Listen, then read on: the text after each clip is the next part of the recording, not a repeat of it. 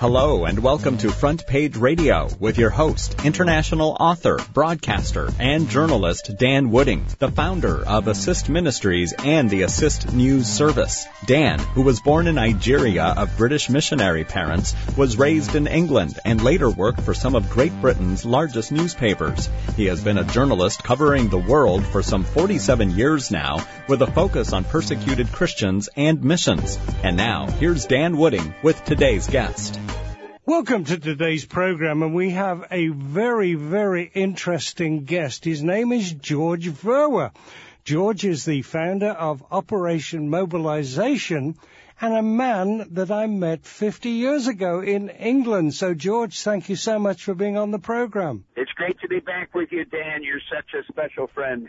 Well, thank you. I always remember, George, my dad had a little mission hall in Birmingham, England, and uh, you, I think it was in the relatively early days of Operation Mobilization or OM, and I never forget you really shook everybody up in the church and one of the elders went up uh, afterwards and I, I was standing by him and he said, young man, and he spoke a bit like Ozzy Osbourne. He said, young man, if, uh, if you continue to preach like that, you'll go a long way.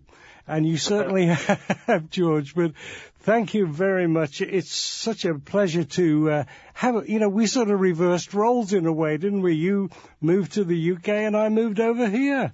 That's right. Now, tell us first of all, before we talk about your book, Messiology, and I know you've been just speaking to the staff there at Gospel for Asia, just outside of Dallas. Um, tell us a little bit about the early days of OM, how it got started, and uh, and then why you moved to England. Well, Dan, it uh, it all goes back to a woman, a praying woman, near my high school, MCD Jersey, just outside New York City, and. Uh, I wasn't a Christian. I was reared in a home with, with some degree of Christian values. And she prayed for me and sent me a gospel of John through the post, through the mail. And God used that to prepare my heart for a one night meeting in New York City when Billy Graham preached to 20,000 people and called us to repent and believe. And I took that step of faith and he saved me and sent me. She not only prayed that I'd become a Christian, she prayed that I would become a missionary. Amazing. And God heard her prayers. Within a year or two, I was on my way to Mexico. We celebrated 60 years since OM. We didn't have that name then because OM's deeper roots are all in Europe. But it's 60 years since three of us from Maryville College, Tennessee, went to uh, distribute 10,000 gospels in Mexico. Wow, what a start. And I believe you were called the Send the Light in those days? Yeah, that's the first name I registered in 1958. I registered a legal entity. I set up a board of trustees that I've always been accountable to, and uh, we just look back with joy at you know tens of thousands of answers to prayer. But things really got going in Europe because the original vision was only Muslim countries, closed countries, and communist countries. But uh, when I got arrested by the Soviets in my first smuggling effort, oh, dear. due to my own stupidity, I went for a day and they finally let me go. And God gave me the name Operation Mobilization and a vision to see Germans and, and uh, French and Brits, Swedes, Dutch working together in what I used to call, still do, revolution of love. Because what? we just saw a revolution of hate take millions of lives in Europe. And in an amazing way, that's when God moved me from Spain to Britain. And Britain was really right. The universities, the churches for this strong message the next summer we had 200 people. The next summer we had 2,000. And since then, this is not an exaggeration. Over 200,000 have served with OM around the world. Mainly short time, but not, you know, also many long termers. What What is so fascinating about that visit you made to um, my dad's little church is that Johnny Miles, one of our, our friends there from the church, joined OM and went to India um, and uh, you had a terrific work in India, but also Peter Conlon. Uh, he used to work with us. He was at the Birmingham Bible Institute. And tell us a little bit about the, first of all, the work in India, and then also Peter Conlon. Yeah, I'm in touch with both both those brothers, but Peter Conlon and I especially, um, we especially worked together a lot. And he's such a dear brother, and was with me in India back in those, um, you know, in those early days. I went out to visit the teams that I had sent there, and um, it changed the course of my life. I knew God wanted me to join them and pioneer that work, and that became our greatest work. That's where KP Yohannan, just 50 years ago, KP Yohannan came into my meeting in Bangalore and made a radical commitment to the Lord Jesus in global missions. And he and I this morning had wonderful uh, personal fellowship. And last night we celebrated the 50 years in front of a great uh, gathering. So we, uh, the work in India really, in the first 30 to 40 years was sowing the seed. Probably uh, half a billion people were given the gospel, but in the last 15 or 20 years, we've been reaping the harvest. So much so it's had to become a separate indigenous church movement called Good Shepherd Churches, about 3,000 churches, uh, much smaller than uh, the believers' churches, which are linked with KP Yohannan. By the way, in uh, in the believers' churches in India today, there are three million, three million members. That's amazing. Yeah. In the, in Now, the, I don't I don't believe that's exaggerated because they're very strong on keeping addresses, keeping statistics, and uh, you know no wonder the Satan has attacked uh, that work so viciously, especially the the base here in Texas. Over these past years, they've been going through, you know, complex time because it's very hard to keep all the Lord's servants happy. so you know, some people get uptight about things. And, yeah, this is one of my new themes. Uh, maybe my next book. I don't think so, but I call it uh, the danger of toxic perfectionism. that in our in our effort for excellency and holiness, the enemy, who's clever, vaccinates us with toxic perfectionism. So we become very critical, very negative, often also uh, quite brutal on ourselves, and it leads to disunity and, and heartbreak and confusion and broken marriages and lots of other things. So I talk about this in my new book, Messiology, which was the theme of the meeting last night. Well, just before we, we talk about that, because I'm really interested in uh, in your comments on that, but I remember Johnny Miles telling me that uh, the in those early days in India, you the, some of the people used to sleep under their trucks and they were attacked by Hindus. What, was it quite dangerous in those days, George? It wasn't really, but there were the isolated incidents which were difficult. And of course, bad news travels quicker than good news. But we experienced phenomenal freedom for mass evangelism, for preaching. Uh, that has greatly changed now. So these are much more difficult days for that kind of uh, straight in your face evangelism. And um, we use different methods.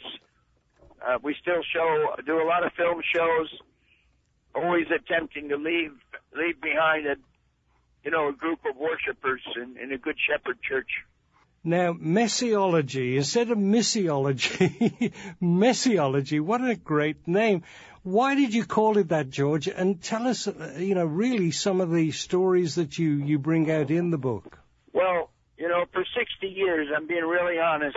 I've seen an awful lot of messes, an awful lot of things going wrong in churches, on the mission field, personality bust ups, you know, immorality, very sad things. I can't pretend they don't exist. Uh, I, and years ago, God gave me a proverb, I guess, just for survival. And I began to preach on this proverb. Where two or three of the Lord's people are gathered together, sooner or later there's a mess. and and then I began to sh- always point out how God somehow still worked. And out of the blue, God just gave me this word. Of course, not in the dictionary, but it just seemed a natural word, messiology. it's it's it's a theology in which we realize God works in messy situations. It doesn't catch him by surprise that even one of his outstanding workers suddenly does something stupid. And God, of course, he hates sin. But if that person knows Jesus, it's it's the Lord's child, it's God's child. His sin is covered by his precious blood, and God is very merciful and forgives and works. And I could give you hundreds of examples, including heavy stuff like God mightily using white people in South Africa practicing apartheid. We're blessing in a tremendous way people in our own country in the beginning when they were practicing slavery. How can this be? I never had anybody hardly ever explain this to me. And it just seemed so strange. What kind of God is this? Uh, you know, he should be judging those people. And God, of course, wanted us to change that situation. Eventually, very slowly, we did. Then we practiced segregation for how many more years? But God was blessing and using segregationists. They were sending out missionaries. God was blessing them. So that's just a little example of probably over a thousand things I've seen that that didn't really make sense until I shifted my view of how God works, and I call it messiology. He, I, I imagine even in uh, Operation Mobilization, you've had a few messes there. Would would that depress you, George, when you'd have to get in the middle of some of these problems? Yeah, I mean, I was very committed to excellency. I once gave a message at an OM conference. We must aim for zero defects. I learned it from the business world. And I produced little cards, zero defects. so we were committed to excellency. But if you're not careful, you set yourself up through what I now call toxic perfectionism. And uh, there were many messy situations in our movement. And it's a bit sad that the official history of OM is very clean. It doesn't bring out uh, these messy situations. There was not a single nation. We're in 110 nations now. I led the work for 46 years. There was not a single nation where we didn't have some degree of a mess. and you know, when the charismatic movement hit the UK, not the old line Pentecostal movement, which was already there, the new charismatic movement hit the UK the same time as us soon there was a mess in almost every church in the UK. And we were caught in the middle of it. And one of my very best men I thought was going to be my UK leader for years, you know, he wrote me that, you know, you're not enough into the gift of the Spirit and what God is doing today. And, you know, I'm leaving. And, uh, you know, I saw him walk out the door, leaving me with the mess of who's going to take on that, uh, that job. Did you eventually sort of resolve the? Because uh, you know I was living in England at that time, and many of the uh, Christian brethren there, you know, I mean, you would be kicked out of the church if you uh, talked about the gifts of the Spirit. How did you finally resolve that? Well, I wrote a booklet called Extremism, and it clearly showed that we wanted to work with all of God's people, including charismatic and Pentecostal people. And many believe the wise decision of OM, though our background was Moody Bible Institute, Billy Graham. You know, they were a bit anti-Pentecostal charismatic. Billy Graham quickly changed and got crucified uh, by people because of it. But I think one of our wisest things is we did not become anti. We did not want to be a movement that was anti this, anti that. But we were anti extremism. And I think that God used that booklet to keep the unity. So when charismatic Pentecostal people came on OM, they didn't necessarily push those things that were so controversial, you know, like the speaking in tongues thing. And God honored that. And many of our great recruits uh, came from, uh, you know, charismatic and Pentecostal churches, and especially in Europe, not so much in the States, the door just wide open for me to minister in the Elim churches and Assembly of God, and then the new charismatic uh, groups like New Frontiers. We we have a lot to celebrate. Now, George, I remember. Um, by the way, I was at the Movie Guide Awards uh, uh, last Friday, and uh, we missed you there. But I always remember you are very famous for wearing this um, sort of jacket with the the globe on it. And um, I remember my wife Norma and myself. We chatted with you in your room, and then we went down, and there were you talking to Mickey Rooney of all people with your with your bomber jacket, with your atlas uh, on. Um, why why did you used to go to the Movie Guide Awards? I got very linked with Ted Baehr. I've always been into film. In the earliest teams in the '60s, moving across the whole of Europe, we had film teams, and um, the ship. Part of the reason for the ship was tied in with the film ministry and India, we've seen tens of thousands come to Jesus through the, the famous Daya Sagar film. And of course, Ted Baehr's uh, unique ministry, I just think is so important. Uh, so I've linked with that. I'm on the Council of Reference. And because I live in London, I don't always get to, um, you know, to California for that great event. It was great to see you there. And God gave me this global jacket. I really believe I discovered it on a guy, and we made it popular around the world. I've been through 250 of them. I just gave the one I've been wearing for weeks. It just went. I just gave it to a guy this morning. Hey. Yeah, it's great. It's a great visual aid. I don't use PowerPoint. I use my my mouth and then my global jacket. Can you remember what you were talking to Mickey Rooney about? I certainly don't. But I also remember at that event uh, meeting uh, Chuck Norris. Because I met him, I became a Walker fan. Does seem a bit violent. yeah, on, on this latest one, I got the shock of my life. Uh, suddenly, a lady called Bo Derek appeared before me, and uh, I was able to interview her. She was there. She just made a family-friendly film, of all people. The lady from the movie Ten making a family friendly film, so that was great. But you've now also mentioned the ship ministry, which is another extraordinary part of the work that you do. Tell us how that started and what's going on with it. Well, I went to UK. Little did I know I'd end up living there. I live in London, as you know. And I was headed for Spain, but I went to France on the Queen Elizabeth to pick up an old car. They were selling cheap in Paris. In, the, in an amazing way, it began to develop that a ship was a great tool for world evangelism. You could travel and study at the same time. It attracted attention. In India, we developed a big book ministry, and then in Nepal, an educational book ministry.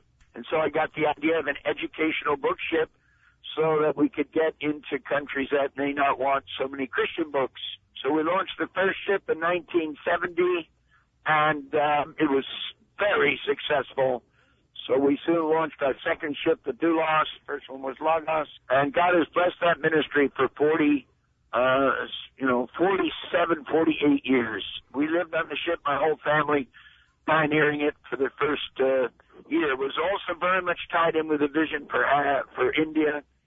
And there's not time to go into details, but we had a lot of reasons why we went into the ship ministry. It wasn't just, uh, some kind of feeling trip or it was well thought through over a period of six years. And then I got my first captain, got my first chief engineer, and all the staff all these years have been believers.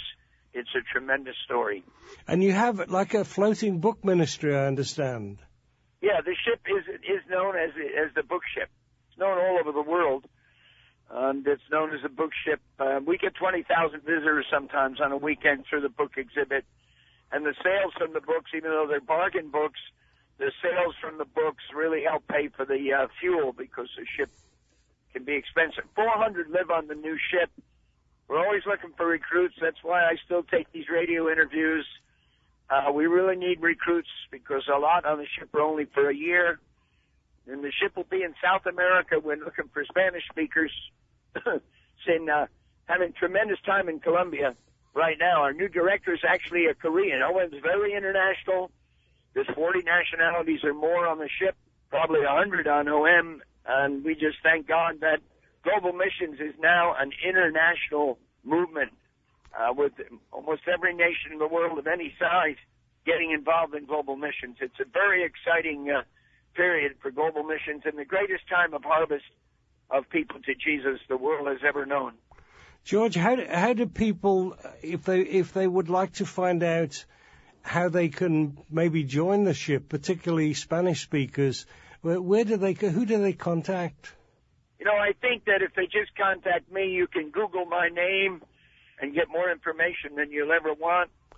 and you, I'm so easy to get in contact with george.verwer at om.org, and then I'll forward it to the right office but you don't get that many response. So those who do respond, I like to pray for them, maybe send them a, some free books, and then put them in touch with our office. So I'm happy to receive that personally. Now I was thrilled. Uh, was it two or three years ago now? There was a, a documentary film made about you. Um, what was it called, George? And uh, did, did you have like a crew following you around, or what? Yeah, a, a film organization in the UK, Christian Television Associates, uh, founded by a former OMer, former ship guy. It was their idea. Initially, I wasn't interested, and, and I said, "Look, if you're willing to just follow me, not be, not give me a script, not not tell me what I'm supposed to do, where I'm supposed to go. If you just follow me, around the world. So Mexico, Spain, Nepal, of course, the UK, Singapore on the ship. And the editor did it. We had 18 hours and I was a bit discouraged. How are they going to put this into a 55 minute film that impacts youth? I wanted it to be geared for youth. And the editor, Scottish guy, he did it. When I saw the 55 minutes, and God has just taken that. It's been on television all over the world. The latest was in Mandarin. It's dubbed into many languages, and we believe God's using it to get young people and others uh, mobilized into uh, into global missions. And what's it called, George? It's called George for Real. And then we had all this footage, so we just released a new film called George Uncut of some pretty wild footage that we never used. Now, the one person we haven't mentioned so far is Drena, your lovely wife. Tell us about Drena. How did you meet her, and uh, how has she put up with all your traveling? Well, she was totally committed to global missions even when I met her. It's a miracle story I had so much complexity with girls after my conversion, you know, leading him to Christ and then kissing him for the next half hour. Um, and then kissing a girl once in the car in the woods and the police caught me and I thought, uh, you know, I need to be set free from this. So I went on a fast. No more girls, no more kissing. That's when I went to Mexico, learned Spanish, the beginning of this work. That's when I left university studies and went to Moody. Well, I arrived at Moody and, um, I went to rent an evangelistic film, and the woman in charge of the film, uh, you know, I think I was very vulnerable by then. Two years. It was love at first sight for her when she heard me speak. It was fright at first sight. But uh, uh, we had a date, and I, I it was so wonderful a feeling I had toward her. I thought it might be from the devil. So I, I said to her, literally, uh, probably nothing going to happen between you and me, but you need to know I'm going to be a missionary and if you marry me, you'll probably be eaten by cannibals in in, in Papua New Guinea. And anyway, she wasn't in love, but I mobilized prayer, and she read in the school paper I was a man of God. That helped, and eventually uh, we got hooked up. We just celebrated 58 great years of marriage. Amazing, dear me. How how has she coped with life in Britain? Because you know, it must be so different. No, no, she she loves Britain. She's a British citizen now as well as American, and we're going to stay there. And anyway, it's fifty percent cheaper to die and get buried there than to come here. Though they're trying to push that price up, but um, we we're committed to Europe. We live in Britain because we're strongly committed to Europe. I've ministered in almost every nation in Europe. Europe is a mission field. OM is very widely known, much more than here in the States. We get thousands of Europeans on OM uh, every couple of years. Teen Street attracts 4,000, counting the staff. So uh, we w- we want to be there in Europe until the Lord takes us. Now, uh, you've got your own website, George. Uh, tell us the website and what people will see on it. It's georgeverwer.com, and uh, also through YouTube, they can see a lot of short videos. We've done short videos all over the world. My grandson from England, Charlie, sitting with me here in the car. He does some of those videos. And um, there's other information, of course, on the website, georgeverwer.com. Uh, and people through the website often, of course, email me for free books.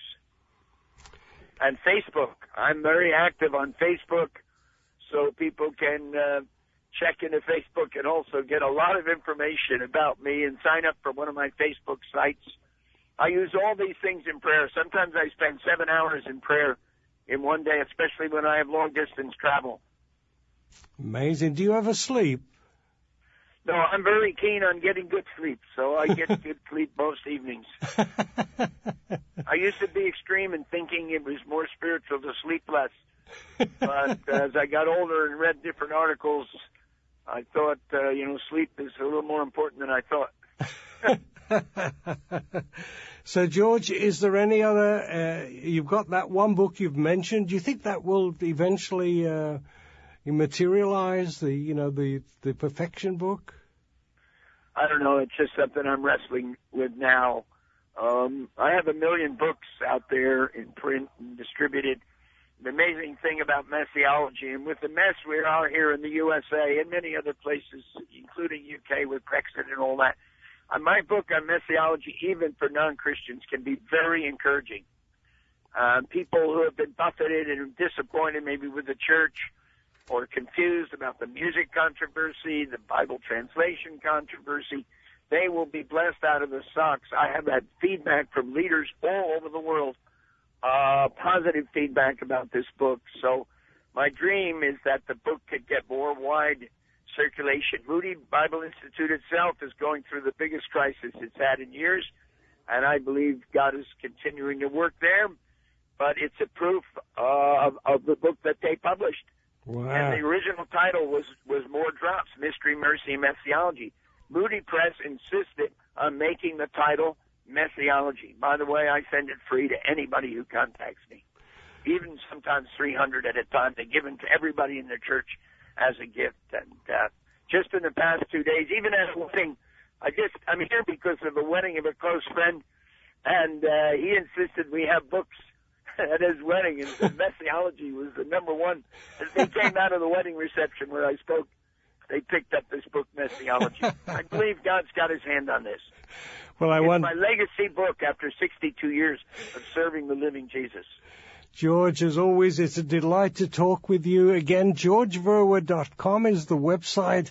And George, God bless you, my friend. It's lovely to talk with you again. We look forward to hearing from some people. You've been such a tremendous support. Thank you, brother. God bless you then. You have been listening to Front Page Radio with international journalist Dan Wooding. If you would like a free subscription to the Assist News service, log on to www.assistnews.net. And if you would like to write to Dan, send an email to assistnews at aol.com. Tune in again for another edition of Front Page Radio on this same station.